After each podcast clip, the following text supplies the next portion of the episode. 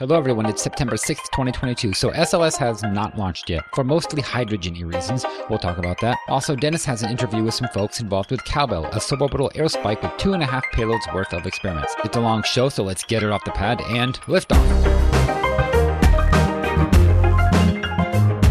And we've cleared the tower. Welcome to episode 375 of the Orbital Mechanics Podcast. I'm David. I'm Ben. And I'm Dennis. All right, well, welcome back, Ben. Thank you. I'm alive. I guess it's good that we're all here because this is a big show this week. Did anything happen? Well, there's some shockingly stuff that didn't happen. I guess that's the point. Yeah. Yeah, that's what we have. Yeah, we have a whole lot of non-events to talk about, and we also have an interview coming up, which you did, Dennis, a couple weeks ago now, I guess. Mm. So yeah, big show. I guess we should just get on with the news for once. So let's do that.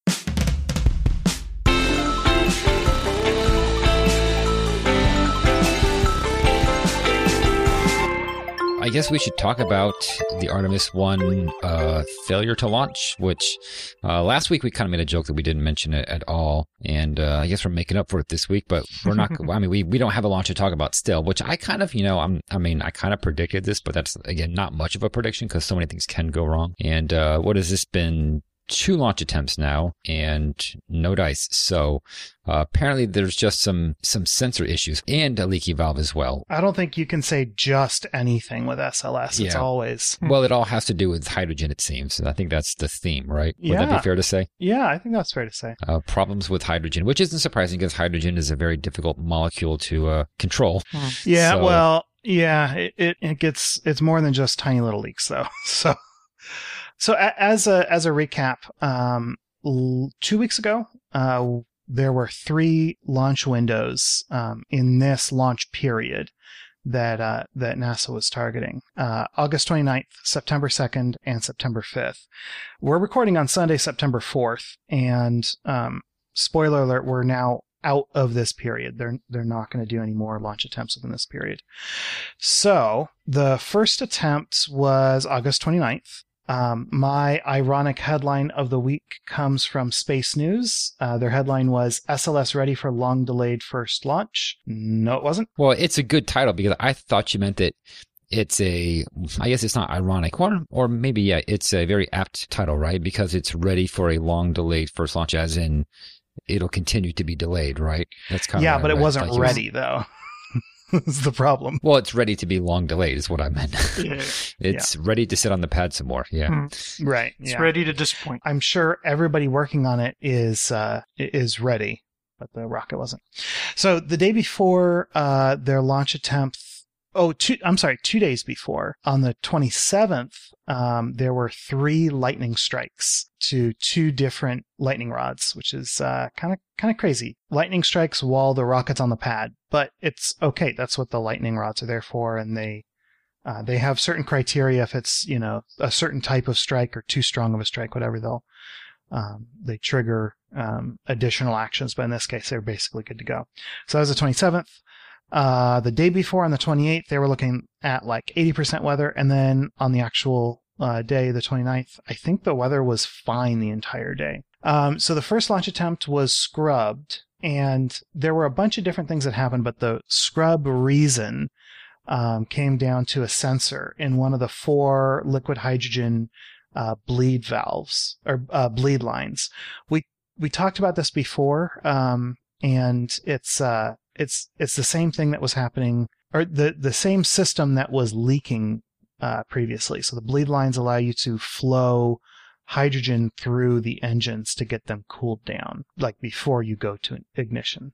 So it was engine 3, and its temperature sensors in the engines were fine, but the temperature sensor in the bleed line was reading warmer than expected. So engine 3's bleed line temperature sensor was reading a higher temperature than the other bleed line sensors, but also like much higher than the sensors inside the engine, right? Like I think the engine is going to read cooler than the bleed line, but like there should be a relationship, like a known relationship there, I'm assuming.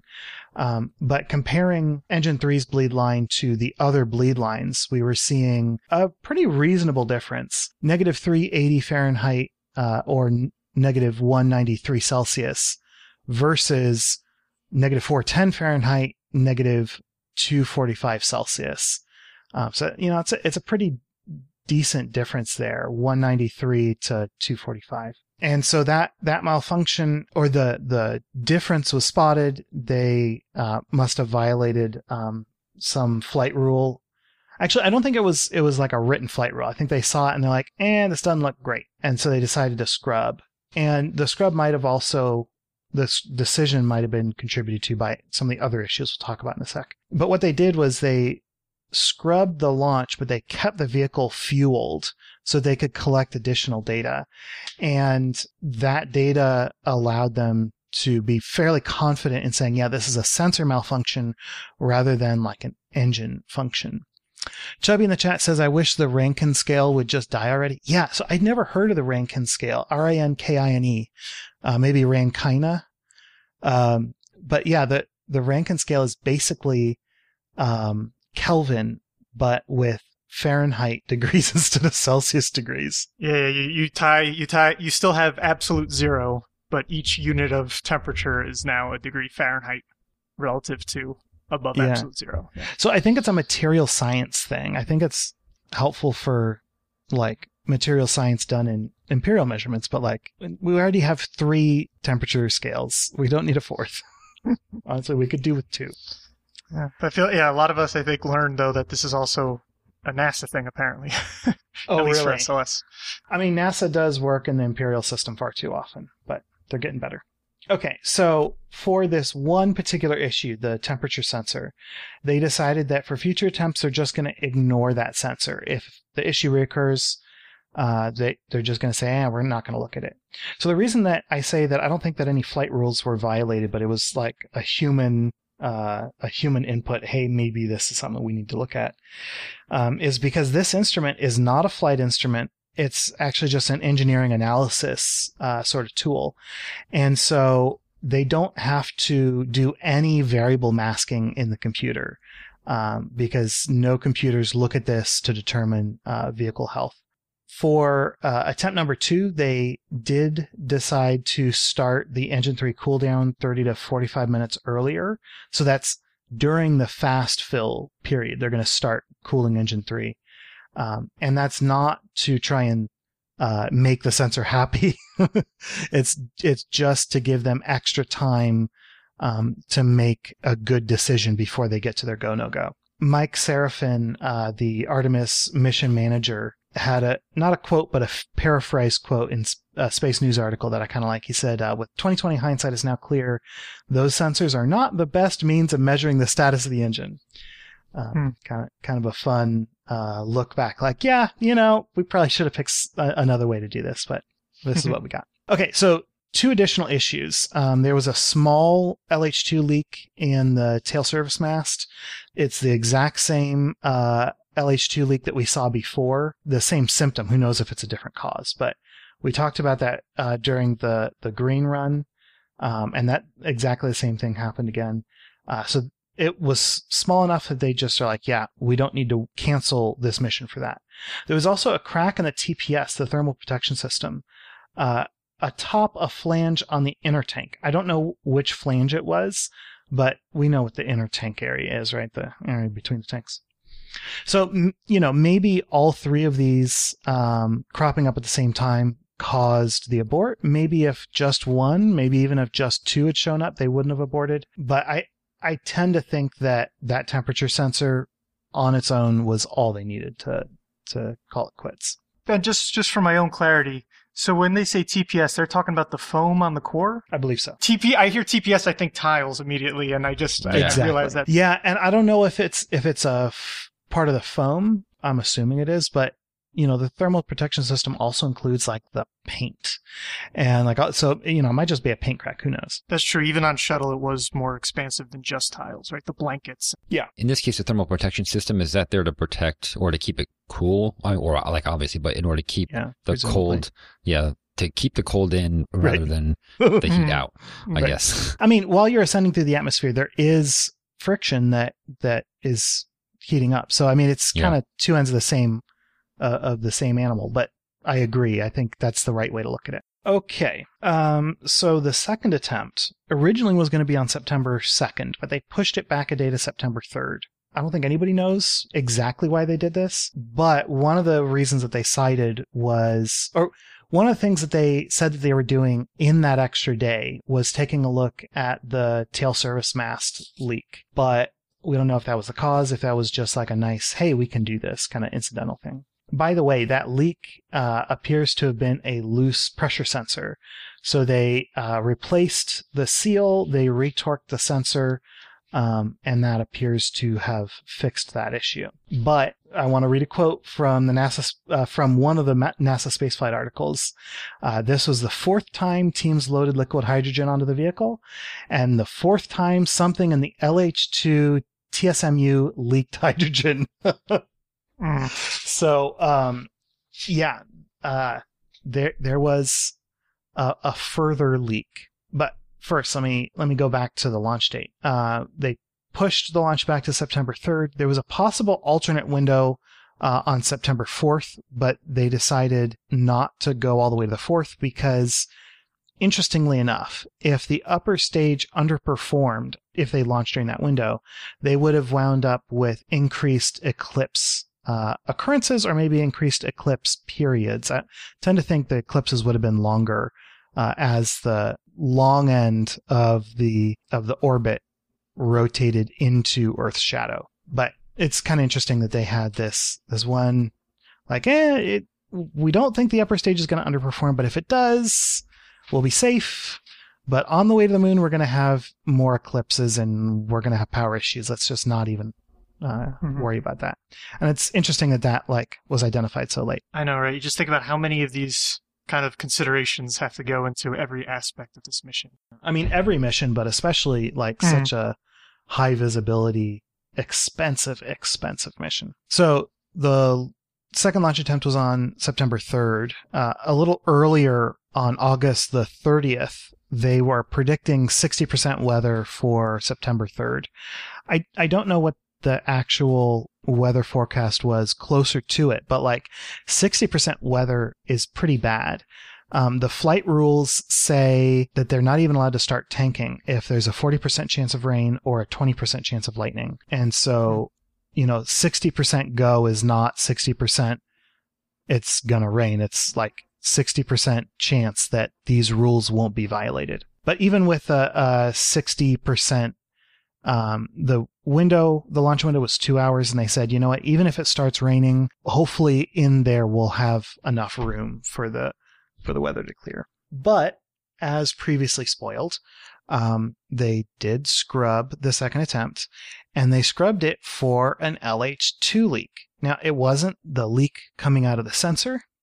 Instead, it was a much bigger leak, right? That sensor was like a tiny little, just like a hiss. This is actually a pretty big leak. The rule is you can't get above 4% ambient hydrogen concentration in the area, I believe in the area of the tail service mast. And in this case, they violated that 4% concentration rule by 2 to 3 times. So we're talking like 8 to 12% of the air in this area was hydrogen. That's not good. That's bad. So they believe that the leak was coming from the quick disconnect, which is where the leak was coming from during the green run. So they actually had a couple of things that they had figured out that they could do to potentially fix this issue when it cropped up again. So first, they let the quick disconnect warm up. They weren't flowing hydrogen through it. They let it warm up, and then they cooled it back down again, and the hope was that some of this thermal expansion would, jiggle things into place. That didn't work. So then they, again, stopped the liquid hydrogen flow. They closed a valve. I don't know which valve they closed, but apparently this is a valve in addition to the valve that's controlling the flow of liquid hydrogen. But then they blasted in helium, like high pressure helium from the ground support systems or the ground support equipment. They blasted in helium to try and get the fitting to like reseat itself and stop leaking. That didn't work. So their third attempt was the temperature cycling again, and that also didn't work. And that's when they called a scrub. So that's 2 launch attempts and 2 scrubs. They are not going to try a 3rd time within this window. Previously, there was a window on the 5th, which is tomorrow as we're recording this, so Monday. I don't know if they considered using the 5th, but there was an additional window on the 6th, on Tuesday, but it's a really short window. It's at the end of the day, and so I think my sense is that they had already eliminated the 5th as an option. They looked at the 6th. It wasn't great. They said, let's not even try it. Let's just push to the next period. So this was launch period 25. Launch period 26 and 27 are both options. We don't know if they're going to be ready to go for for period 26. But period 26 is September 20th through October 4th. Period 27 is October 17th through October 31st. It's Halloween. How cool would a Halloween launch be? So which period they end up selecting is basically down to whether they can fix this leak on the pad or not.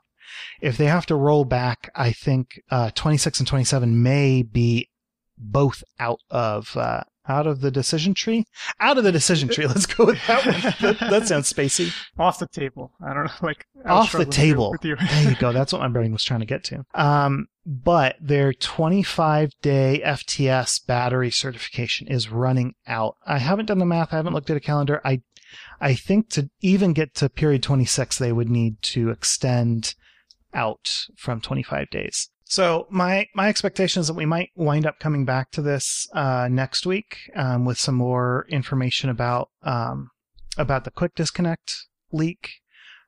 Jeff Faust had been tweeting, quoting Mike Serafin, saying, I think this is from the same late-breaking press conference that confirms that they're rolling back to the VAB. It sounds like they had an issue where they commanded the wrong valve to open, which might have caused an overpressure in that hydrogen line. So maybe we'll get more information about that and be able to talk more about it next week, which would be pretty cool. But until then, I wanted to point out an article on America Space, which is pretty cool. Jim Hillhouse, one of their, I believe he's one of their reporters, built an AR, I think it's an iOS app. It's an app in a Dropbox account. So I don't know if there's an iOS version or if it's just Android, but it's an augmented reality viewer for Orion. So like you can like put a model of Orion on your desk and look at it with your phone, you know. Mm-hmm. Look at a CG model floating above your desk. I think these are always cool, and it's neat to see the community doing fun little things like this. So there's a link in the show notes. Oh, actually, you know what? It is an iOS app. So I want to go try it out, even though like these AR experiences are like good for about 2 seconds worth of fun. Yeah. It's still a good 2 seconds worth of fun. But yeah, link in the show notes. So this week, back to 3 short and sweets by 3 separate people. Dennis, you're the first, so what is it? First up, ThrustMe and Astra make propulsion sails. French startup ThrustMe announced plans to provide 7 iodine cold gas propulsion systems for Spire Global's Lemur satellite constellation. The company has already delivered more than 20 of these systems to clients, and earlier this year announced plans for a factory capable of manufacturing 1 propulsion unit per day. Meanwhile, Astra Space announced that it won a contract to provide an unspecified number of electric propulsion systems to Airbus OneWeb satellites. The Astra spacecraft engine electric thruster, originally developed by Apollo Fusion before it was acquired by Astra, uses xenon or krypton as propellants. This good news comes after Astra has recently struggled to reach orbit with its Rocket 3, now switching focus to its next orbital vehicle. And next up, China proposes orbital nuclear reactor. A project for providing power and propulsion in space has recently passed a comprehensive performance evaluation. While no technical details nor plans for the nuclear reactor were stated in the reports, this latest milestone comes after some hardware had been built and a prototype design had been completed last year. The Ministry of Science and Technology aims for the reactor to generate 1 megawatt of electricity, or roughly 8 times the power needs of the ISS. China already has experience with some nuclear technology in space. For example, its Chang'e lunar lander was powered by a plutonium radioisotope repeater, or RHU. All right, and finally, South Korea seeks funding for ambitious lunar project. The Korean Aerospace Research Institute, or KARI, is hoping to secure $459 million for funding for a 2031 lunar lander that will launch aboard its next-generation carrier rocket currently under development. The lander would weigh 1.8 tons and be equipped with a rover, volatile substance detector, and nuclear power generator, and would operate on the lunar surface for 1 year. KARI plans to work with other domestic organizations in its development of the lander in order to bolster South Korea's burgeoning aerospace industry. Okay, stand by. We're looking at it. Questions, comments, and corrections, and TomTom. What is TomTom? Yes, so MMC in our Discord saw a Sky and Telescope article about something very topical to the last twist that I gave about spent rocket stages in orbit. This wasn't a spent rocket stage, but apparently some astronomers think that 2018 AV2 could possibly be Snoopy, which was the LEM from Apollo 10. And so while that's not certainly established or not, MMC had the thought experiment of, well, what would it take to send a mission there cheaply to really just check it out? Because right now it's almost 35 million miles from Earth, but in July 2037, it's going to be only 4 million miles from Earth, which is, much, much closer to get to. And so either you maybe yeet something at it really quickly, like just a CubeSat to do some quick snooping of Snoopy with a flyby, whether you do that now or you wait till it's closer and launch sometime in the 2030s. But just as a fun idea of like, what would it take to maybe kit out a 6U or 12U CubeSat with everything you need and do it as cheap as you can with all commercial off-the-shelf parts? And it's just a really fun discussion that a lot of people were chiming in on, which I love to see. Iron Man, I see Emery was in there, Cy Kyle, Riley, and Zach from Breaking Taps. Everybody was kind of contributing in their own way to this. Yeah, so Emery Stagmer in particular really made me sit up and listen, because at first I was like, oh, this is kind of fun. Like we could, do a open source community like mission plan, maybe even like pick out hardware and, develop some, make sure that we could actually put these things together and they would work, and do an energy budget, and maybe look at, the guidance hardware that we would need. But Emery, who takes idiots like us far too seriously, Emery popped in. He's like, yeah, well, you could probably get funding from NASA for the launch. And he's like, just based on, the rough outline, I think we could probably do this for like $100,000 or like $200,000, something like that. And I'm just like, oh, wait, what? So I booted up a new channel in Discord. It's called Snoopy. We're currently tossing around the name TomTom, the Orbital Mechanics Think of Missions. I think Mike in the chat, Mike Stewart, came up with the joke TomTom. But like, I think it'd be really cool to maybe do this if the community wants to do this. Like, we could totally come up with mission ideas and do some mission planning and kind of have like a little bit of a Kerbal Space Program in real life game, where we see how much of a mission we can plan, try to find the potential issues. And who knows, like maybe if we do a good job with Snoopy or another mission in the future, like maybe we could even get somebody interested in it to actually go do some of this stuff, maybe a university or a nonprofit or something. If we had a full plan to go visit Snoopy, I guess figure out if it's Snoopy and potentially visit Snoopy or something else. But like, if we did that, like I think I'd like to throw money at that. Like, I don't know.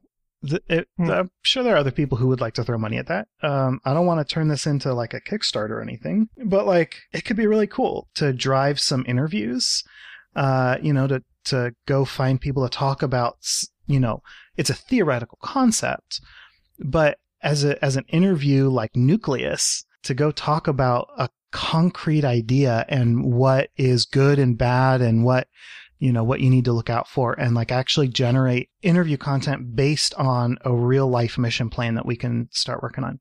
So if all this sounds interesting, come join us in Discord. If you go to our Twitter or to our Reddit, our subreddit, there are links pinned on both.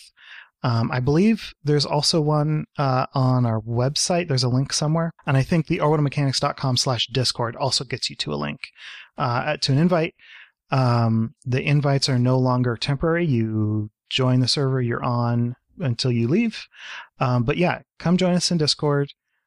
Check out the channel Snoopy and like give us some ideas. If somebody wants to, you know, take some leadership position and start working as a mission manager or a project manager, something like that, and like start getting us organized, that would be really cool.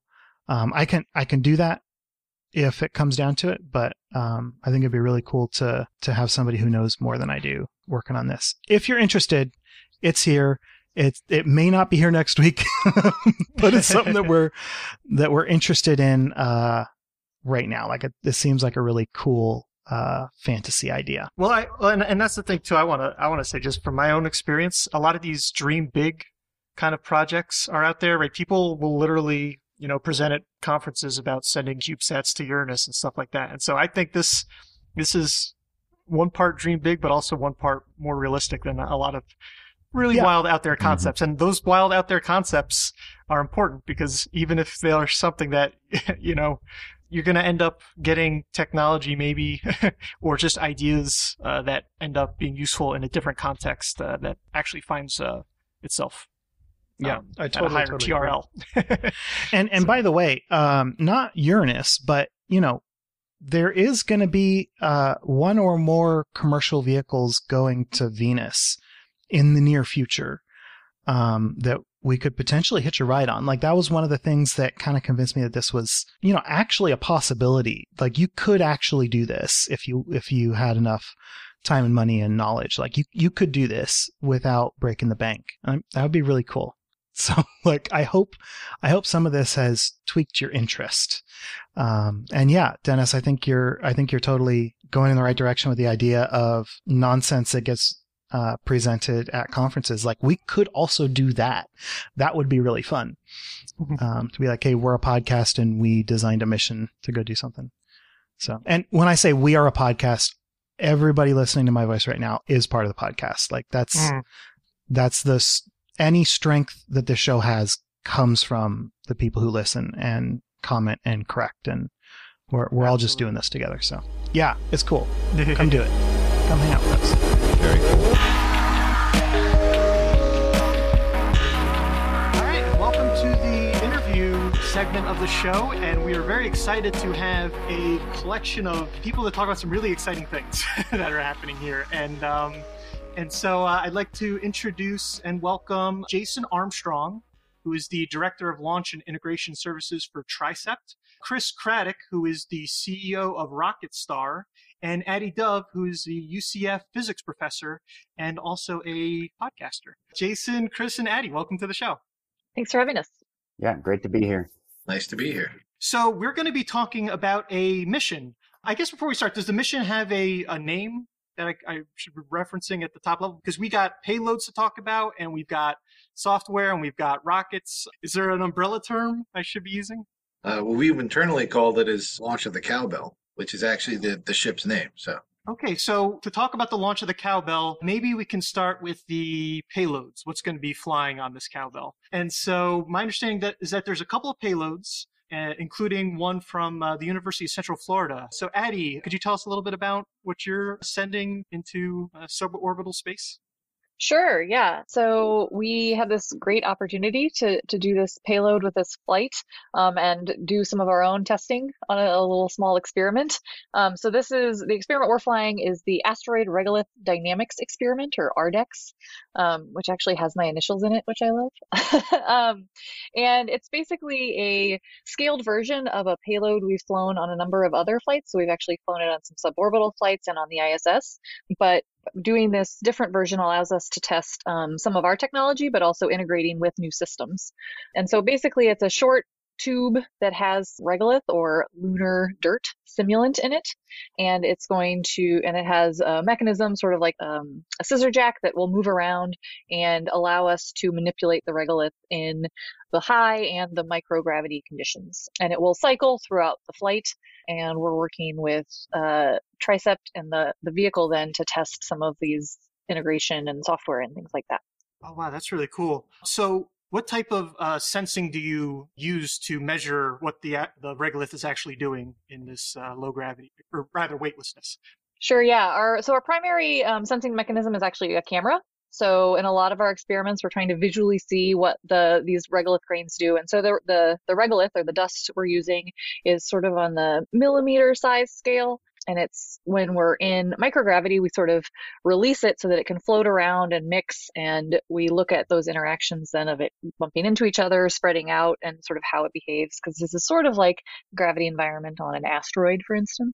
And so our primary data is a camera on this. We also have some little force sensors in there to see how much we're pushing on the regolith and things like that. So that was the next thing that came right to mind is this, are there applications in terms of asteroid science and anything related to, right? We saw this news story coming out about Bennu was basically like a giant ball pit. Yeah, one of the great things about these experiments is that we've been doing some low gravity impact experiments into regolith. So we shoot a marble into dirt, but in a scientific way, right?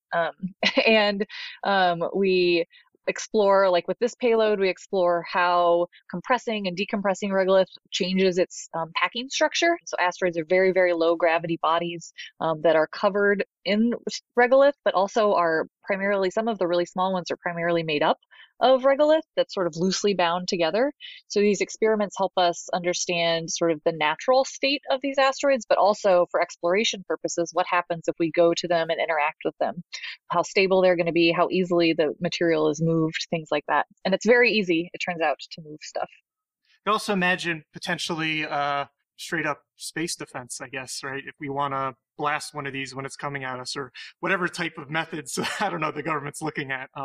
Yeah. One of the big things with planetary defense and with a lot of these asteroid detection methods is understanding not only sort of how big things are, but how strong they are, right? So if you have something that's just one solid body, it's going to be very different to try to break that apart than if it's a rubble pile, is what we call them, sort of a loose collection of material. And impacting that, if you impact a rubble pile, it might actually sort of like absorb some of the energy of the impactor because it gets spread out and moves around, or some of the really fine material might go off at faster velocities, right? So it's a really complex dynamic between how you would interact with those different types of planetary bodies. Yeah, that makes sense. Well, the other co-hosts on the show, David and Ben, know that one of my favorite things is to try to look under the hood, because I have the opportunity to ask you questions and get something that isn't very easy to Wikipedia. And so could you tell us a little bit about what the experience was of getting a payload onto the ISS and deployed from there? Sure, yeah. So I was involved in a payload that's now flown twice basically on the ISS that was actually run out of the Johnson Space Center. So there were folks there at the I'm going to say the acronym wrong. It used to be ARES, but it's the group that's involved in astromaterials research. So understanding asteroids and planetary bodies. And they're the folks who do the curation of materials and then also a lot of studies of those materials themselves.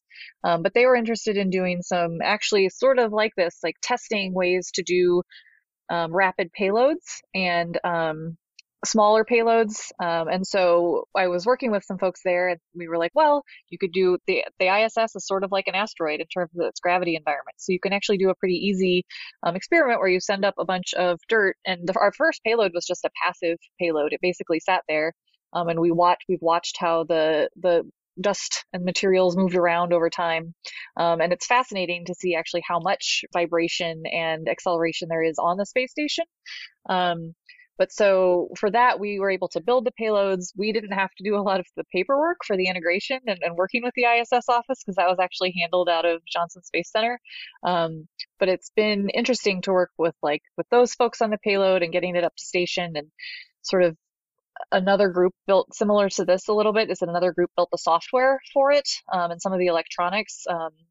A group at Texas A&M had done that. And so it's interesting to have an experience where you build a payload and you build hardware and your electronics, but then you have to integrate with another group's software and another group's electronics.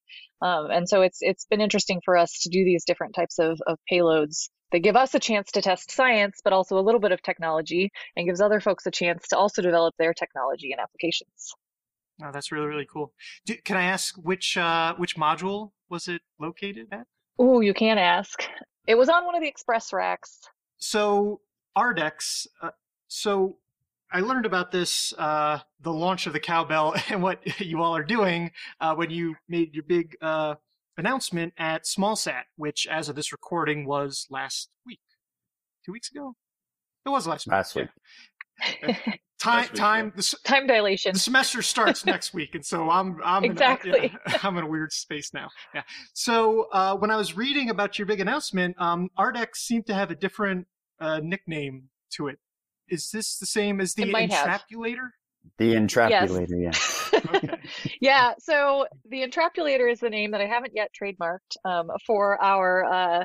It's basically a scissor jack, but it's a small sort of scissor jack that's controlled with a mini linear actuator, and it's just a way that we can provide compression and sort of entrapulate our regolith material. So it provides compression at some points during the flight, and then it can compress, and then it gives room for the material to move around. Yeah. So this is We renamed it a little bit, but it is flying our Entrapulator system, which has now flown on a number of payloads. I was hearkening to the turbo encabulator, I think, when I came up with Entrapulator names. That's is that Calvin and Hobbes? No, maybe, but there's a fun YouTube video it was a fun video that you could find of this person explaining the turbo encabulator as a real concept. Oh, I know exactly what you mean. Yeah, they're using very deadpan, serious language, but it's all kind of jump. Okay. Yes. Yeah, I'm thinking of the transmogrifier maybe. It was a cardboard box you climb in and come out a different something. Yeah. Yes. Okay. Sorry.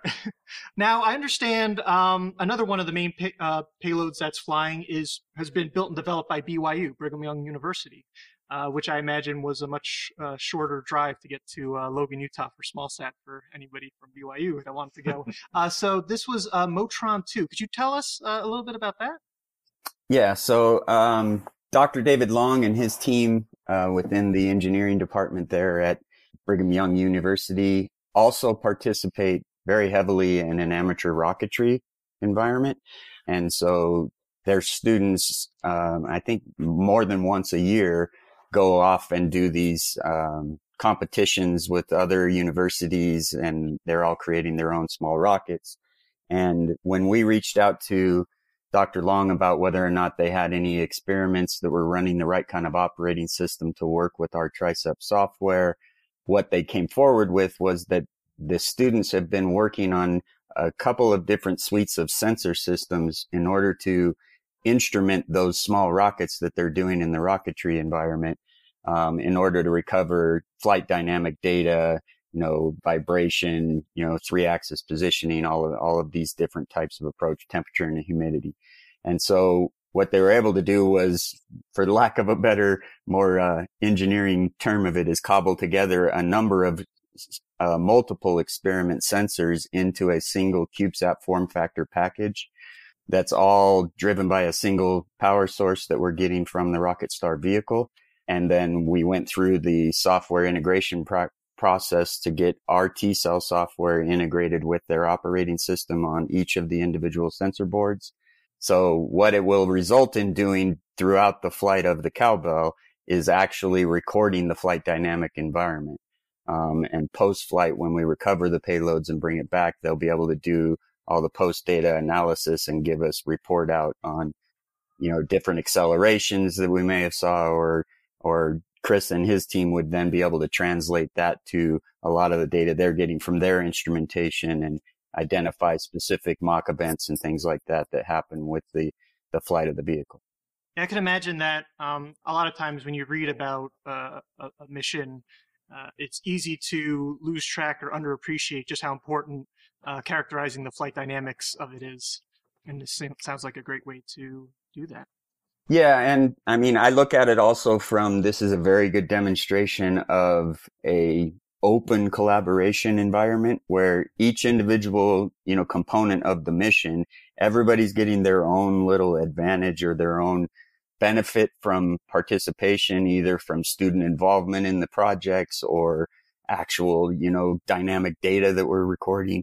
TriSept obviously was invested in trying to get our software onto an actual satellite type platform and exposed to a flight dynamic environment on a rocket. And from the Rocket Star perspective, TriSept and Rocket Star have been partnered for a number of years now, working towards the development of the Cowbell that then transitions to their newer and larger vehicle for orbital insertion later in 23 or 24.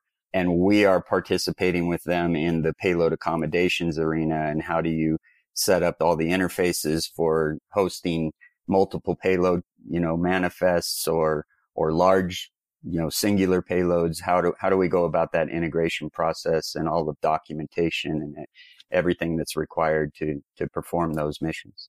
So speaking of which, could you tell us about the T-Cell software that'll be flying? Because that seems like the kind of third major thing that's going to be taken up on the launch of the Cowbell.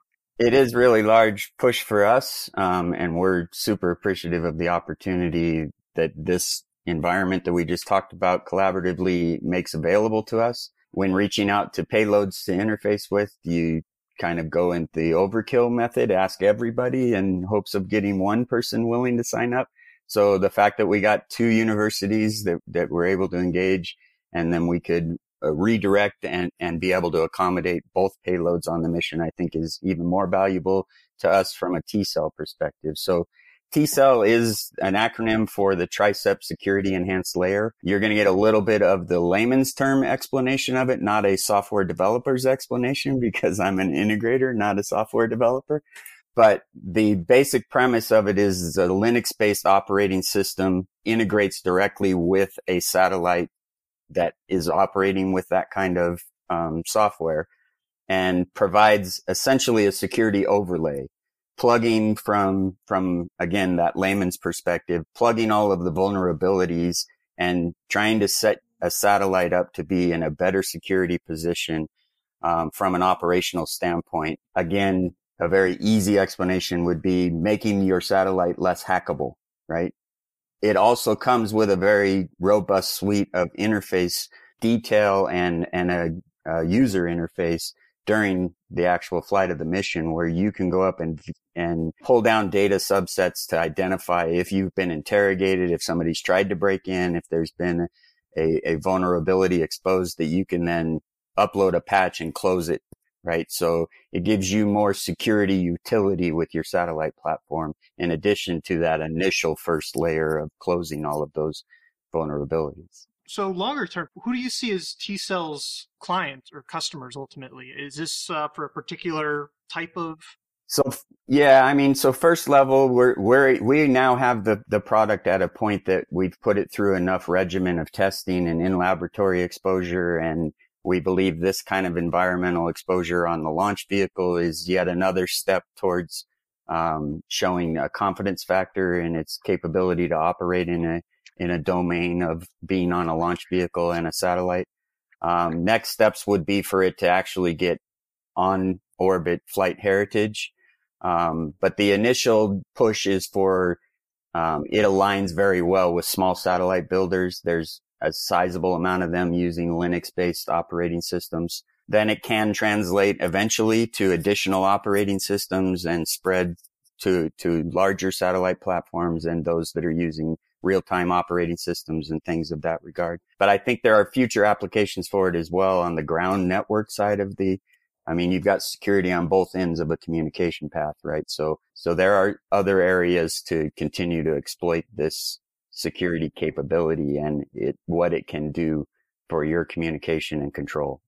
Well, that definitely seems to be the sort of thrust that things are going, no pun intended, right? In terms of security on orbit. And so I always wondered, whenever I hear about software flying on orbit as part of a tech demo or otherwise, have you physically incorporated it with either ARDEX or Motron 2, or is it like in a flat set mode where it's kind of sitting out there by itself, or is it its own physical package that you have? Our software people work directly with each university's software developing teams for each of the experiments and directly integrated T-Cell to the operating system, and then worked collaboratively to identify and correctly connect all the board support packages and all of the memory allocations and how the software interacts as they power up and go run their actual mission. The last thing you want it to be is detrimental to how their program and everything would operate. It should be transparent to them. From a what do we learn in this experiment or what do we learn in this environment is hopefully both experiments are able to operate throughout the entire flight of the vehicle. We will be powering them up very close to liftoff time.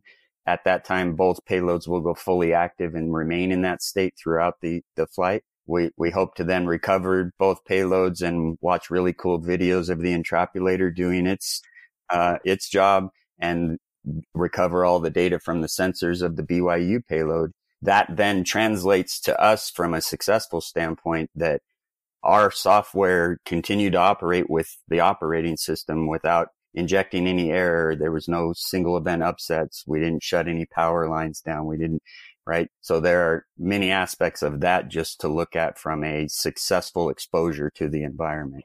Not to mention, we want to be able to aid in, Rocket Star getting super valuable data from a test flight of their engine and their vehicle. Yeah, and I would add to a little bit of what you said earlier was that we had primarily students working on this payload, and it was modifying some of a payload that we'd previously flown, but we actually hadn't run the specific one off of like a Raspberry Pi before, for instance. So we had redeveloped some of our software, and then it was really amazing experience for them to get to work with TriSept on developing the software packages and like Jason said, going back and forth between what our software needed to do to run our experiment and what their package was and how we integrated that all together. So it was a really exciting experience, I think, for the students to be able to get involved in that whole interaction. And I know our software guy has spoken to the fact that he really enjoyed working with the students and right. Great. Yeah. And Raspberry Pi wasn't an operating system they had integrated it with to date. Right. So it was a good step forward for them as well. Yeah. That's wonderful. So do the students include undergraduates? Yep. One of the students working on it technically was graduated already. But the other students working on it are all undergrads. I love that. That's wonderful. Yeah. And the predominance of the team from BYU are all undergrads.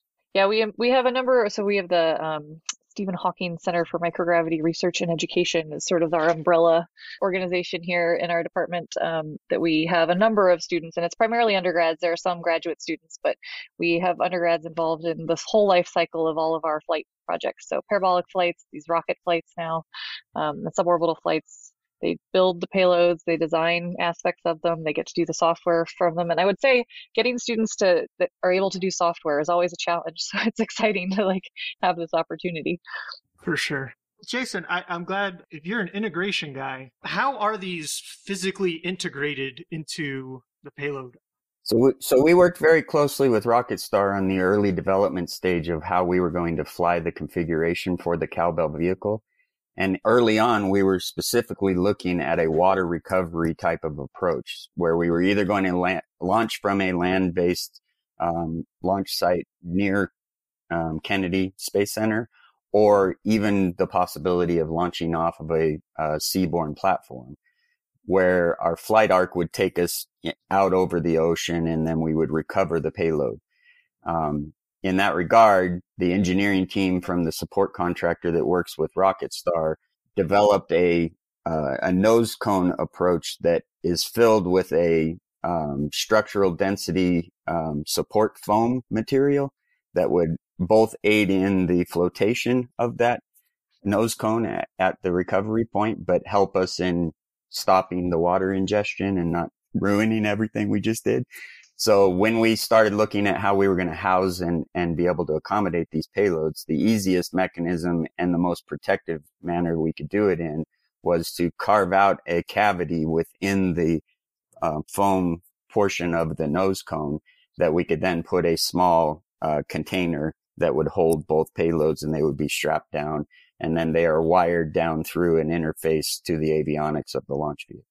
Something like that I just think is so cool. I had no idea how you really set something like that up, and so... I just explained it like it was all on my idea, and it wasn't. Lee is a support guy on the Rocket Star side for their team, who's doing all their avionics and their payload accommodation stuff. So we just work directly with him, going back and forth on, here's what the size of the payloads are going to be, here's how much area we're going to need, this is how we're going to make this work. And then about 3 weeks ago now, I guess, Chris, it was, we had a test activity down in Florida at the Rocket Star facility where we brought both payloads and we did a fit check in the nose cone, connected them, and made sure the launch vehicle, when it applies their power source, they do turn on and actuate as we expect. So that was a very successful test environment and got us to another level of confidence that we're ready to go forward with the flight. We had a few more steps Rocket Star still needed to complete with the launch vehicle to get us out to the launch site, but it's getting awful close now. So yeah, I think 3 weeks and counting now. Tensor Innovation, Lee's company, they really got that cavity tight. We put the two satellites side by side and put it in the insert vehicle, then put it in the cavity. There was probably less than a millimeter of give, if not less. And Lee kind of quipped, he's like, yeah, you know, that was a swag. And I'm like, yeah, that's 40 years of experience swag right there. And he's like, yeah, well, that's too. Yeah.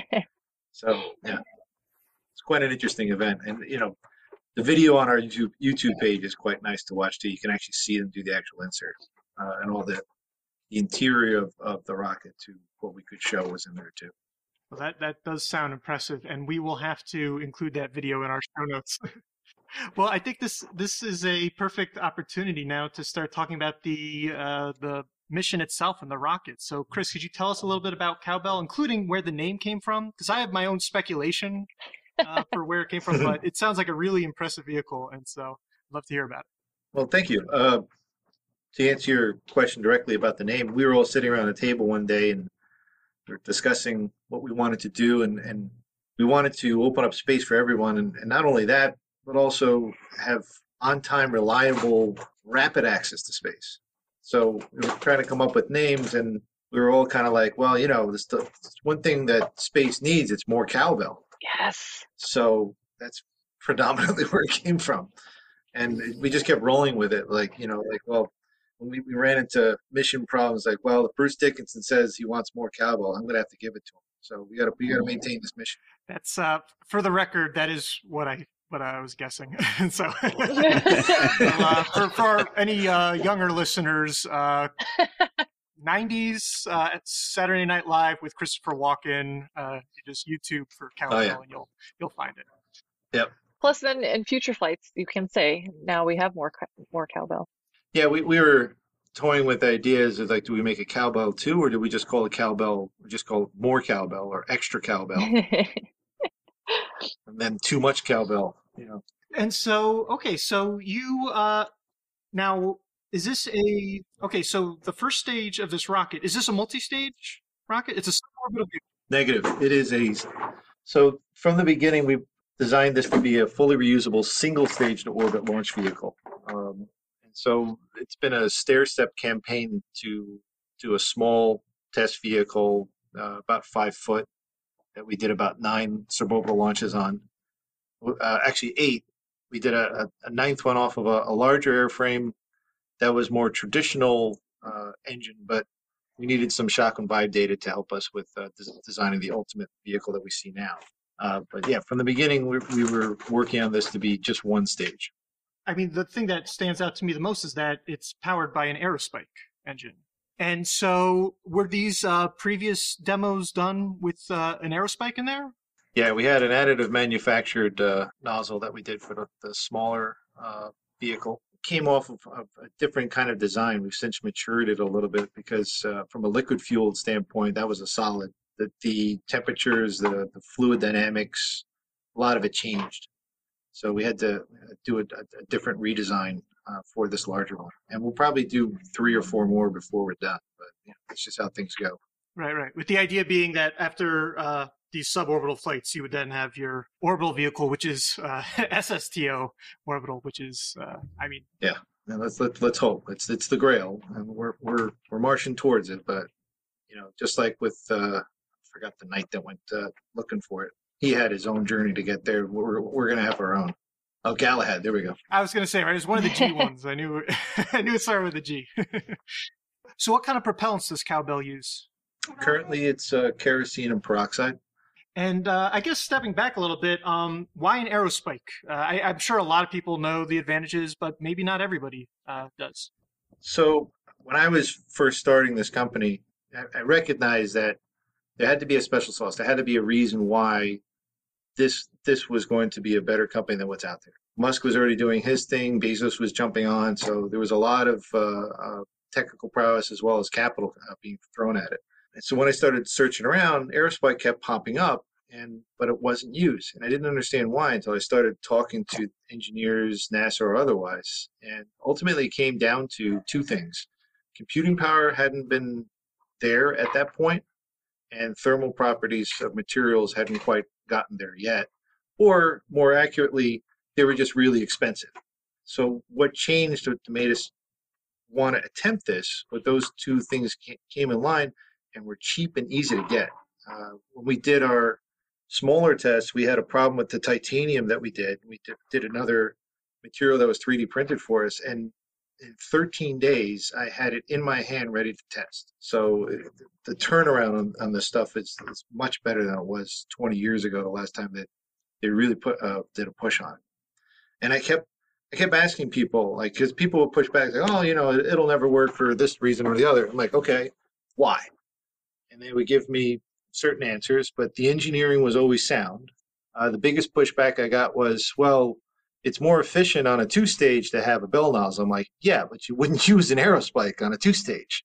So for me, it kind of just spoke probably the same way it did to the Wright brothers, why people weren't doing heavy and air flight. They were like, well, we're fine with dirigibles, and we can do that just fine. It's like, well, why can't we do heavier than air? You know, what's the problem with doing that? So it was that sort of discussion that came up with the aerospike.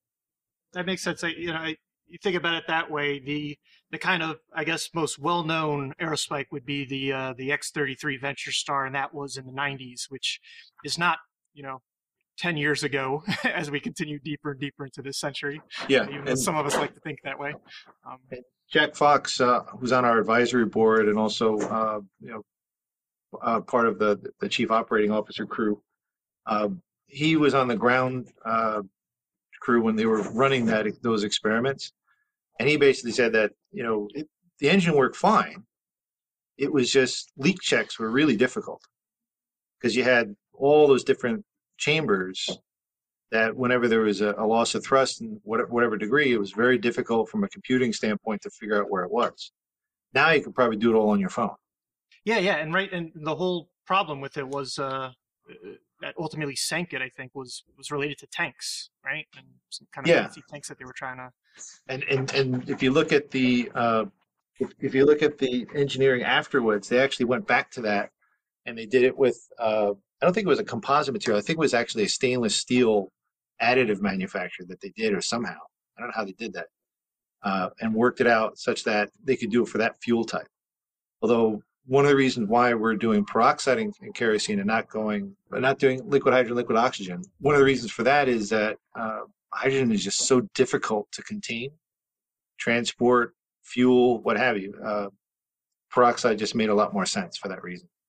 And in our research on the Black Arrow, and also one of the subcontractors uses peroxide for a lot of missions, it just seemed. For future use, it seemed a lot better because if we ever get to runway capable, this could work out pretty well. So what kind of spike do you use? Do you use a cone? Is it truncated? I figure linear seems way too big for a suborbital vehicle. Yeah, I think if and when we decide to go fixed wing, linear makes more sense. But for this airframe shape, toroidal seemed like the way to go. It is a truncated spike. That was kind of a difficult part because of the, you know, that's a lot of people push back on is that the cooling of the spike is really difficult. But in this iteration, we use a lot of ablative cork But we do have materials that we're actually field testing on this one on a different end of the rocket that has an upper limit of about 2000 C before it gets started misshapen.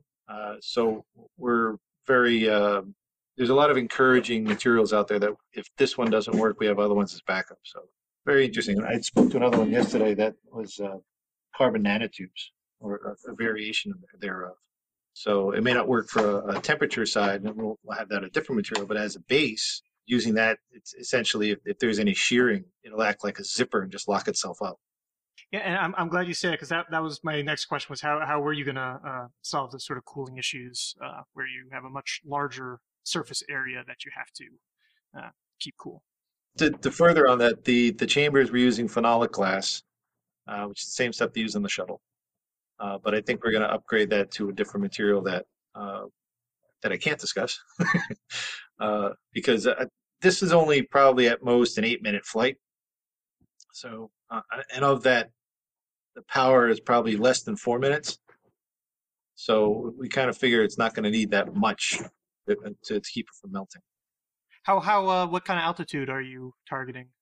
Targeting 80,000 feet, but the calculations that we've been doing, originally it was for an angle of about 65 degrees when we were working with NASA. Now we're at an 85 degree rail, and originally we thought we were probably just going to get transonic, maybe supersonic, but in doing a lot more Monte Carlos with NASA, we understood now that it's going to probably do at least Mach 3.5.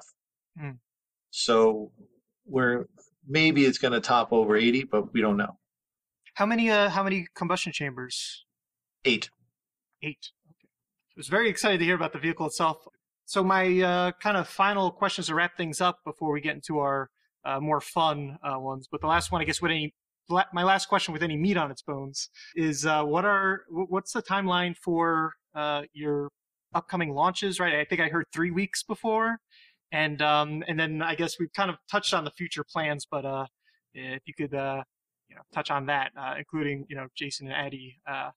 What's next for ARDEX as well as T-Cell?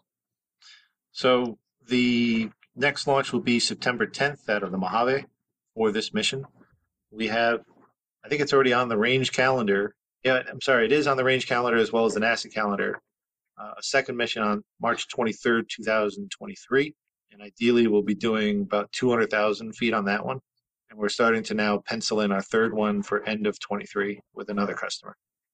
And we're actively engaging with different, organizations and even applications that are looking for possible opportunities that they could get on a suborbital flight. And as we talked about with the March mission and the one behind it, a much higher expectation of microgravity exposure, always taking steps forward in the growth factor of how we're doing payload accommodations, payload interfaces, even graduating eventually, hopefully, to a second staging event or separation event such that we could test separation of payloads. So we'll continue to keep developing those and on behalf of the teaming kind of environment here, TriSept will be actively talking with those in the suborbital community as well as into the future with in-orbit separation, all of the different types of organizations that maybe are doing R&D type of projects and can take a little more risk and go in the earlier manifests of a developing new rocket at a much lower cost potential where there's some trade-off between the organizations. But very much like we just did this experiment, everybody, coming to the table to get their piece of the advantage, but in a very much collaborative work it all together sense. And Addie, what are the future plans for ARDEX? Sure. Yeah. I mean, one of the nice things about ARDEX was that it was a relatively rapid development, and part of that was how the project came to be, right, and how we were asked to participate in it. So things like that are really great for us because it allows us to give students an experience of doing this development and turnaround, and it gives us time for our projects for them to work on, for instance. But it also gives us a chance to sort of test some technology in a different environment. So how our mechanics actually operate in these different launch conditions and in these different microgravity conditions. And we sort of use lessons learned from not only the flight, but from our students working on the build and integration to figure out how we're going to do that for upcoming projects. We do some different projects like this that are in, like I said, different environments. So we have some similar hardware flying on some upcoming parabolic flights. It's going to look at testing things more in lunar gravity, but we're always, a lot of our experiments we need to do in microgravity. So we're always looking for new opportunities to do things in microgravity, and whether it's building something in sort of a CubeSat form factor, where you have to sort of miniaturize your experiment, or something on a parabolic flight where we can make it a little bit bigger. It's always just really interesting to figure out what our science questions are, and then how we can tweak the environment we're using, or tweak what hardware we already have to answer new questions. That's really the fun behind science. Yeah. And I would say it's cool for us because we're in a physics department, but we a lot of our students are engineering majors from a bunch of different disciplines, and then we have students who are physics majors, and sometimes we have the odd biology major who was like in one of our classes and just wants to get lab experience, right? So it's interesting to see, and a lot of students around here, being in Florida, are interested in space flight, so it's always great to get them as involved as we can. All right, great. So as we approach the end of the interview, where would you like to be found on the internet? You can always drop us a line at www.rocketstar.nyc. And you can find us under Rocket Star Space on Facebook, LinkedIn, YouTube, Twitter, and Instagram. All right. And then on behalf of TriSept, www.trisept.com. It has access points to all of our other, social media links, when LinkedIn, Facebook, number of other venues. But yeah, start with our website, and we have some ways for you to connect and reach out, get more information about us as a corporation, our T-Cell software product, as well as what we can do for the small satellite community as an integrator broker. And if it has to be where we want to be found on the internet, I will, because if it's anywhere I'd like to be found, it would be the moon probably. But in terms of finding us on the internet, our projects are at ucf.edu, and then there's a longer URL, which is sciences.ucf.edu/physics/microgravity. Anyway, that's for the Stephen Hawking Microgravity Center. And you can also find Josh. So Josh Caldwell is actually the PI of this project. He's a professor here in physics also. And he and I and some other colleagues do the Walk About the Galaxy podcast. So you can find us on Twitter, Instagram, Facebook, and the internet for that podcast as well. And I've heard some Walk About the Galaxy, so everyone listening, go subscribe, leave them a 5-star review, and check it out. One last plug also, the other payload from Brigham Young University. Reach out, look into their engineering department. Dr. David Long is their professor and advisor. Find out about what their students are doing and a lot of the cool tech that they're experiencing and working with, both in the rocketry side and the small satellite side. And now our final question, which is usually this overrated, underrated, quick fire thing that Ben had come up with. I'm not good enough to do that. So I would typically ask our old question, which is, well, I don't want to tell you that in case you think it's better than what I'm going to actually ask you. Because Addie, you inspired me. Let's start with you, Addie. If you could go to one place in the universe, where would you go? Oh, the universe. This is like, we do stumpers at the beginning of our episode, so this is very much like that. I think I'm going to stick with the moon. Most of my scientific interest is on the moon. And I think it's a great destination, and I think it's also a feasible one. A particular latitude or terrain or? Well, I'm currently working on a mission to go to the Gruitheisen domes, so that's of a lot of interest. But I think, there's a lot of reasons to go to the South Polar region, and so I'm on board with that. That's great. Jason, how about you? All right, well, now you get the boring answer, right? Oh. I'm an old Navy guy from the military, missiles, translated that into satellites and rocketry and launching. So my interest in space is very much rooted here on Earth, and I want to stay there. But I am super motivated to always be involved in some aspect of being a part of the programs that are taking everybody else everywhere else they want to go in the universe. Let's say it that way. Very important and helpful. And Chris, where would you like to go? Pluto. Ooh, yeah. So I can put a big sign up there that says, it is a planet. And also because I want to see it snow on Pluto and see whatever else is going on. Yeah. Maybe find like some, what was that story about that Clark did years ago, or Asimov, where they found like a repository of information from a previous culture or something like that? They finally got out to Pluto. They didn't realize there was another sun and it had already exploded. You know, it'd just be interesting to walk around there and see what we find. Yeah.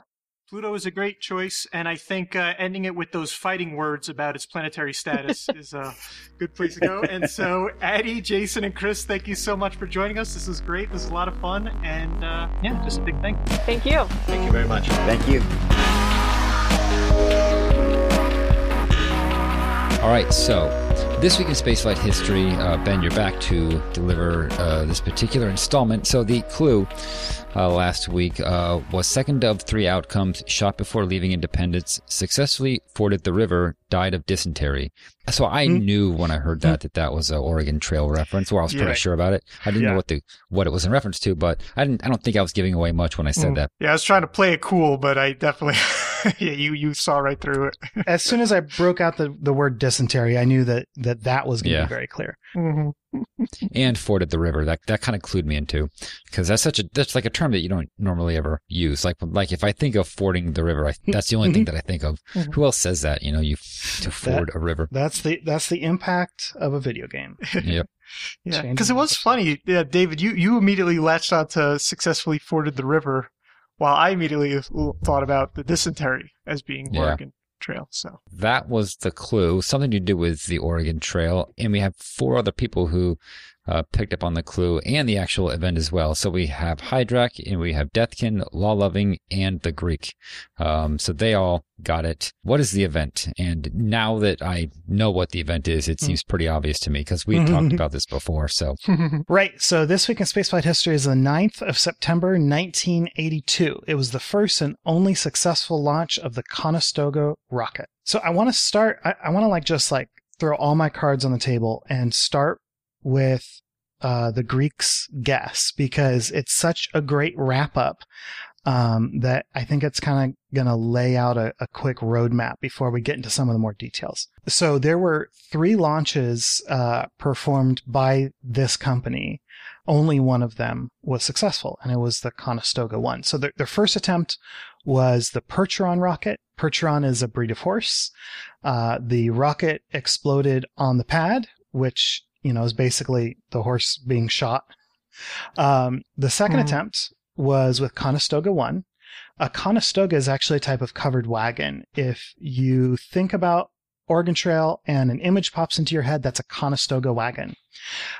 This wagon successfully forded the river, which never seemed to happen successfully in the game, says the Greek. All right. Then the third and final attempt was the Conestoga 1620. This rocket, much like every time you played Oregon Trail, died of dysentery 46 seconds into flight. And we'll talk more about that. But yes, that is exactly the clue.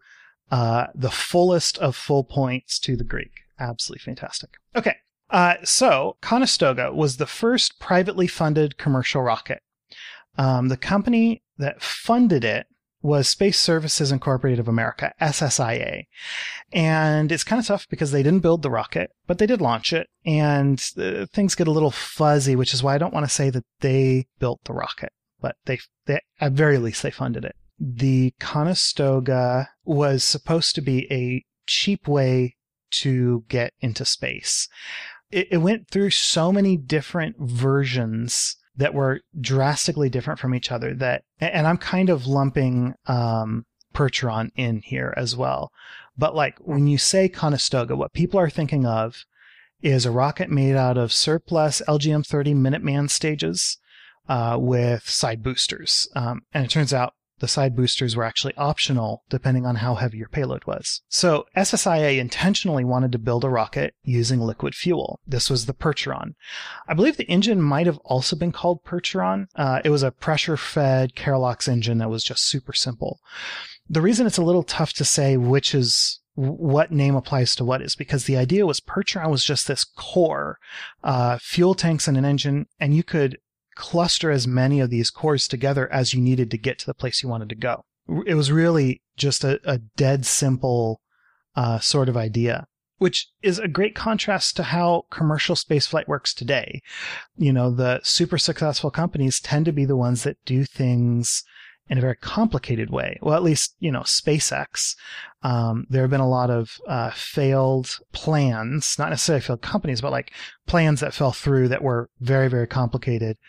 And, you know, ultimately, many, many companies wind up falling back to a more simple solution. But this is like so dead simple. Their first attempt to launch the vehicle, there was no ignition. The vehicle didn't light up. Their second attempt, both of these attempts were in 1981. Their second attempt, Percheron exploded on the pad. It's actually kind of an interesting explosion. There's a Scott Manley video that I'll link to that has video of this. But the engine had an overpressure event, so the engine explodes. But the rest of the rocket's basically okay. But the upper half of the rocket got torn away from the exploded engine and lower half of the rocket. And this upper half goes flying into the air. I call this a pneumatic launch because it's basically just the pressurized oxygen streaming out the back. And the bottom of the tank just becomes like a very poorly designed engine bell, right? And so the top half of this thing made it up to 50 meters, which is pretty good for a failed launch that included an explosion, I guess. So after this, SSIA says, okay, well, you know, Percheron was simple, but we need to go even simpler. And I think they were under the impression that all commercial launch vehicles would wind up being solid rocket motors. So that's what they switched to. The guy who designed Percheron was actually Gary Hudson, later of Rotary Rocket Company fame. Mm. And they invited him to come on as the head of R&D for their solid design. But he said, no, you know what? I know what I enjoy doing, and it's liquid rockets, not solid rockets. So he went off, started Rotary Rocket and a bunch of other things. Not instead, but kind of instead of hiring Gary Hudson, they wound up hiring Deke Slayton. Now, Deke was hired as the president, not as the head of R&D. And it was such a short time later. It was like right after Deke retired. I don't think that this was a swap in replacement, like, hey, we need a big name. I think it was just like they were looking to hire people, and Deke was the one who said yes. Okay, so that's Percheron. Next up is Conestoga 1. The launch of Conestoga 1 happened, again, on the 9th of September 1982. And Conestoga 1 is basically the second stage of a Minuteman with a longer fairing than Minuteman would have had. This is really interesting. So they wanted to get an Ares, right, the solid rocket engine, but you can't buy one. Or at very least, SSIA wasn't one of the companies that was allowed to buy one. But they found this really interesting workaround. Space Vector owned an Ares, and Space Vector wasn't allowed to sell it, but Space Vector was allowed to lease it. And so they decided to lease this vehicle, and then at the end of the mission, whether it was successful or not, they wouldn't be able to return the vehicle to fulfill their lease agreement. And so then they would just have to pay the rest of the, or, you know, pay to replace the property that they did not return. So they basically bought it, but it was a lease, just a terminated lease. So Conestoga 1 on board had a 500 kilogram mass simulator. About 150 kilograms of that mass simulator was water, like 40 gallons of water. I don't know what the rest was, but I believe that they had some scientific instruments on board. But this was a suborbital flight, and they successfully ejected the mass simulator at 313 kilometers. And that's Conestoga 1. It's honestly the most boring in the whole SSIA line of rockets. After that, in 1989, they launched a rocket called Starfire. Turns out it wasn't a new rocket. It was just a Black Brant, but they launched it. In December 1990, SSIA got purchased by another company called EER Systems. And EER SSIA became partners on a project called Comet, the Commercial Experiment Transporter. This was a program being run by CSTAR, the Center for Space Transportation and Applied Research. So CSTAR is running Comet. They actually go and hire EER SSIA to be part of this program. EER would provide the rocket. SSIA would provide another part. But the rocket they decided to go with was called the Conestoga 1620.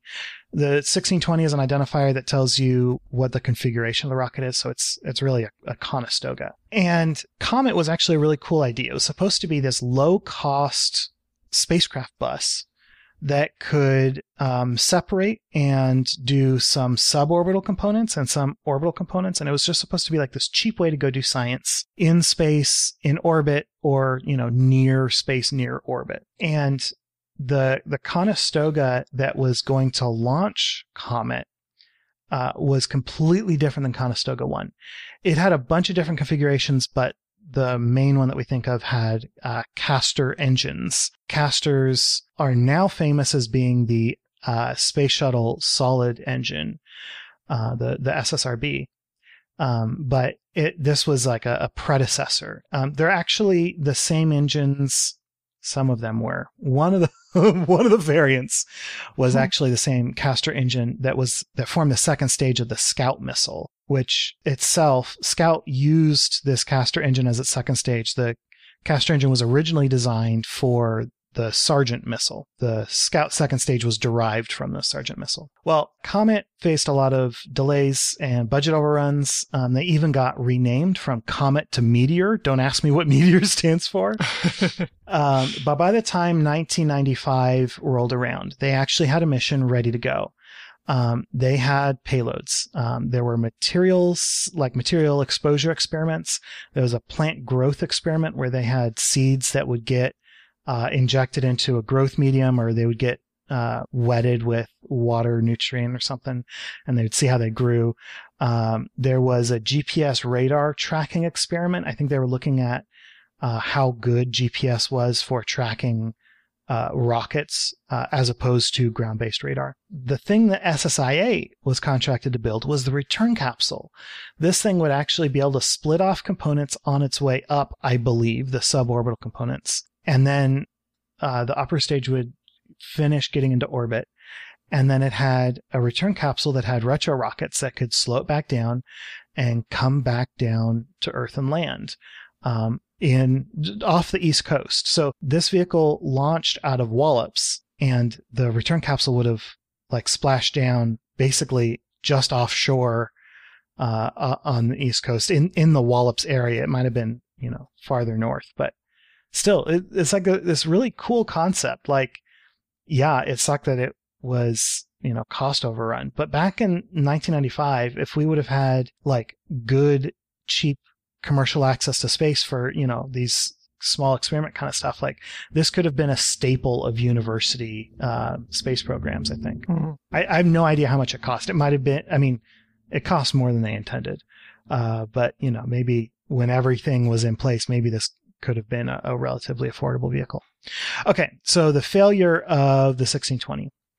The launch quote unquote, it lifted off the pad as a launch, took place on the 23rd of October, 1995. In this configuration, the 1620 configuration, there were 6 side boosters, a core, an upper stage, and then the payload.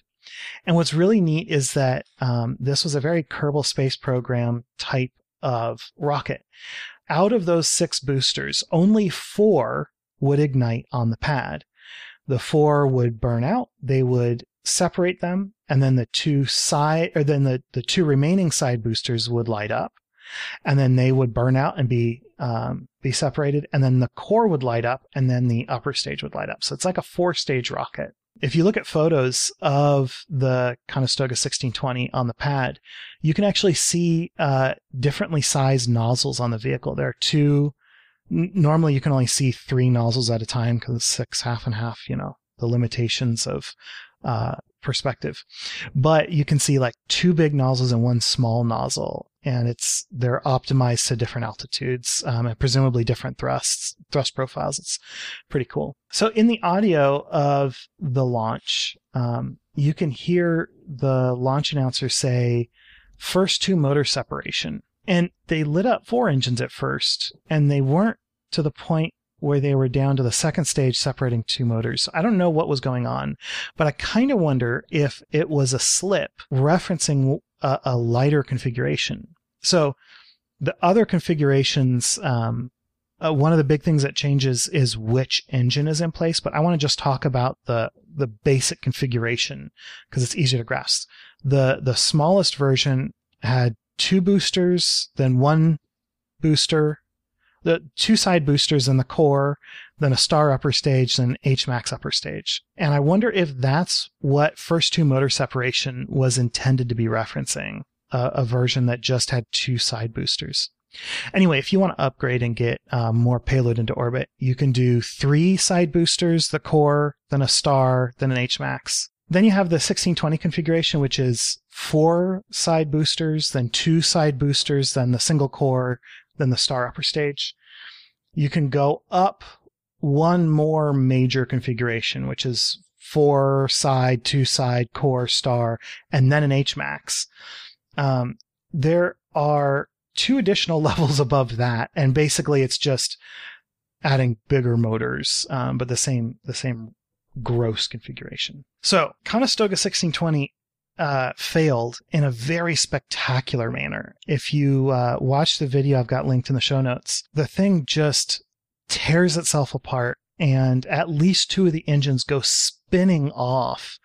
You know, they're solid rocket engines. It's like a spectacle of a rocket crash, right? And the company said that an unknown source of low frequency noise was introduced to the vehicle.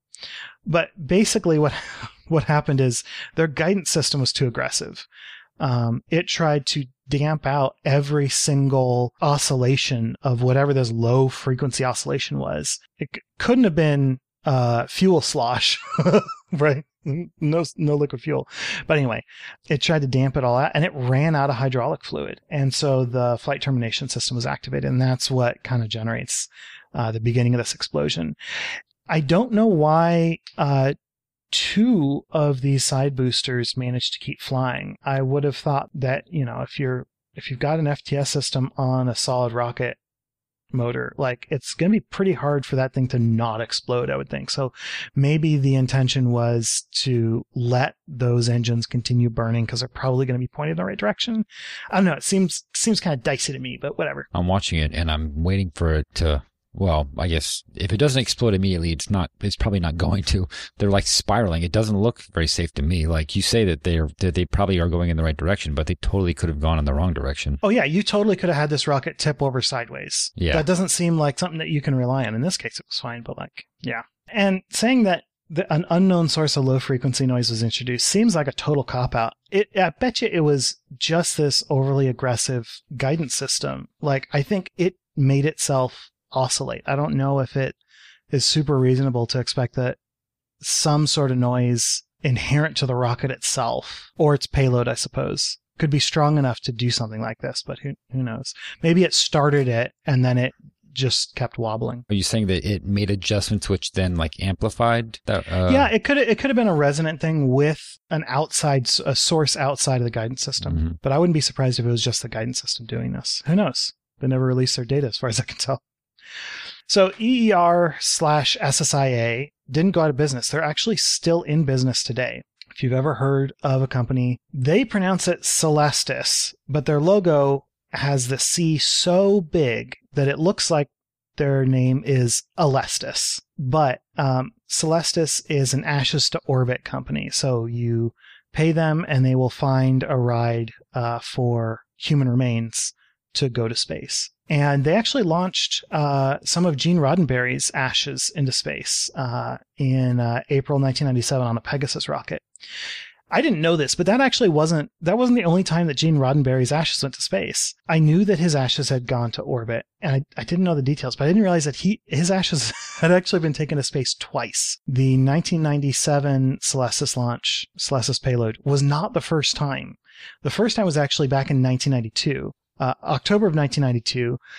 James Weatherby actually took some of Roddenberry's ashes as part of his personal, like his personal payload mass. So like he gave up a t-shirt for some of Gene Roddenberry to come along. Great call. I would do the same. But he, James Weatherby took part of Gene Roddenberry to space on a shuttle mission. And like, it makes so much sense. And like, it's really kind of great. Yeah. And you might have heard of them in the news recently because they, like literally just weeks ago, talked about putting Nichelle Nichols' ashes on a Vulcan Centaur flight. And so it's got that Vulcan connection, too, to the Star Trek universe, which is pretty nice. Wrong cast member, but close enough. I mean, Nichelle Nichols was so awesome that she gets to go to space whenever she wants. If I was an Artemis astronaut, I would totally give up a t-shirt to take her to the moon. Chubby in the chat says they launched Bill Pogue's ashes on STP-2 with Falcon Heavy. That's kind of cool. But yeah, there you go. That's this week in spaceflight history. Well, awesome. Thank you, Ben, for that wonderful TWSIF. It's got some successful launches, or a successful launch, but it's got a couple of big explosions, which is fun. And just 90s commercial spaceflight is just it was a pretty wild time. Mm-hmm. And so Conestoga. Yeah, just a little taste of technology. Not enough. Enough to be dangerous. So next week is the 13th to the 19th of September. David, do you have a clue for us? All right, I do. So next week is, or next week's clue is for 2007, and it is sponsored in part by ad revenue. Okay, sponsored in part by ad revenue. Oh, that's the clue. I was like, wait, what is going on? This week's TWSIF is brought to you by Manscaped. I don't know. Well... Yeah, so if you think you know what this meta clue is referring to, you can tweet at us with the hashtag ThisWeekSF or send us an email, and good luck. Good luck. So let's do upcoming spaceflight events. Looks like we have like 6 of them or so. So lots of stuff happening this week as well. Dennis, what's the first thing? Yeah, well, first up, after our interview, you can, have all that context and excitement for Rocket Star's Cowbell launch. So the launch of the Cowbell. And so, right, again, this is a suborbital aerospike flight out of Mojave, and it's September 10th. I don't really have a time for the liftoff for you, but you can keep an eye out for that, I'm sure, on social media. And so, yeah, good luck and congratulations already to University of Central Florida, Brigham Young University, TriSept, and the Rocket Star team for... this launch. Just getting it together is cool enough. All right. After that is a little bit of an exciting launch. It's going to be the first flight of RS-1 from Able Space Systems. It's going to be carrying 2 satellites for L2 Aerospace. This launch is planned for Saturday, September 10th at 2200 UTC. The window runs past UTC midnight to 0130 hours UTC. And that's flying out of the Pacific Spaceport Complex, Alaska. And then after that, on the 10th as well, we have another Starlink. This is Group 4-2. And this particular launch will also feature Blue Walker 3. So... this is a giant, massive satellite. It's being launched by AST SpaceMobile. So this is, I guess, what we were talking about last week. Like, this is what, I guess, like an actual... satellite-based cell phone communication network might look like, or at least the first part of one.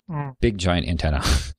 10 meters. 10 meters, but they can fit it in a Falcon 9 payload fairing. So, but they can't do Starlink 2. So I guess Starlink 2 will be even bigger in some way. Can't wait to see that. But yeah, as for this launch, it is launching on a Falcon 9 Block 5 as per usual. Launch time is 23:51 UTC. It'll be launching from Kennedy Space Center from Launch Complex 39A. So as always, check that one out. And if not, just, again, wait a week or less, actually. And then another launch for you on September 11th or 12th, depending on where you live. There will be Firefly's second crack at a flight. So this is Flight 2. A lot's been happening at that company. I'm sure you've been hearing in the news as far as management at all. And so, yeah, so this will be the second test flight. They had a little trouble on their first one, but let's hope they reach LEO this time. And so this one has a window that is from September 11th at 2200 UTC to September 12th at 0200 UTC. And so it'll be flying out of Vandenberg Space Force Base with Slick 2 West, which is very close to the airfield, as I recently learned, looking at maps of the base. Okay, after that, we have a tentative Long March launch. This would be a Long March 7A. On the NASA Spaceflight Forum, somebody mentioned a potential payload, but it sounds like that payload was already confirmed to fly on a different vehicle. So this is just going off of the NOTAMs for the time, and then the tour operators at Wenchang for the launch vehicle. But we're looking at Tuesday, September 13th at 1200 UTC for a good couple hours to 1600 hours UTC. Yeah, maybe a Long March 7A. So after that, on September 14th, we have the launch of a Rocket Lab Electron. The name of this mission is The Owl Spreads Its Wings. Gotta love those names. So this is launching into a sun-synchronous orbit. It is the second of three launches of the Strix satellite, and that's part of the Synspective SAR constellation. So the launch date for this, like I said, is on the 14th, and the window is an instantaneous launch window, 2030 UTC, launching from the Mahia Peninsula in New Zealand. So check it out. All right, so those are your upcoming spaceflight events. Okay, so with that, let's deal with the show, and we would like to thank Ronald Jenkins and Tim Dodd for our music. We record live on Sundays at 9 a.m. Pacific, 12 p.m. Eastern. Thank you so much to Mike, Chris, a.k.a. Sty Garfield, Deskin, Colin, Greek, Chabi, Zach of Breaking Taps, Gopal, and Leon Running Man for joining our recording session today and helping us make correction burns on the fly. If you want to support the show as well, please leave us a review wherever you listen, or visit theorbitalmechanics.com/support for our Patreon campaign, affiliate links, and other resources. For more information on this episode, such as show notes and other links, visit our website at theorbitalmechanics.com and be sure to check out our store for mission patches, t-shirts, and hoodies. You can talk about the show with other listeners on Twitter and Reddit. We're Orbital Podcast on both, and you can talk directly to us by emailing info@theorbitalmechanics.com. All right, so that's it. We will see you all next week on Orbit. Until then, later. Bye, everybody. See you.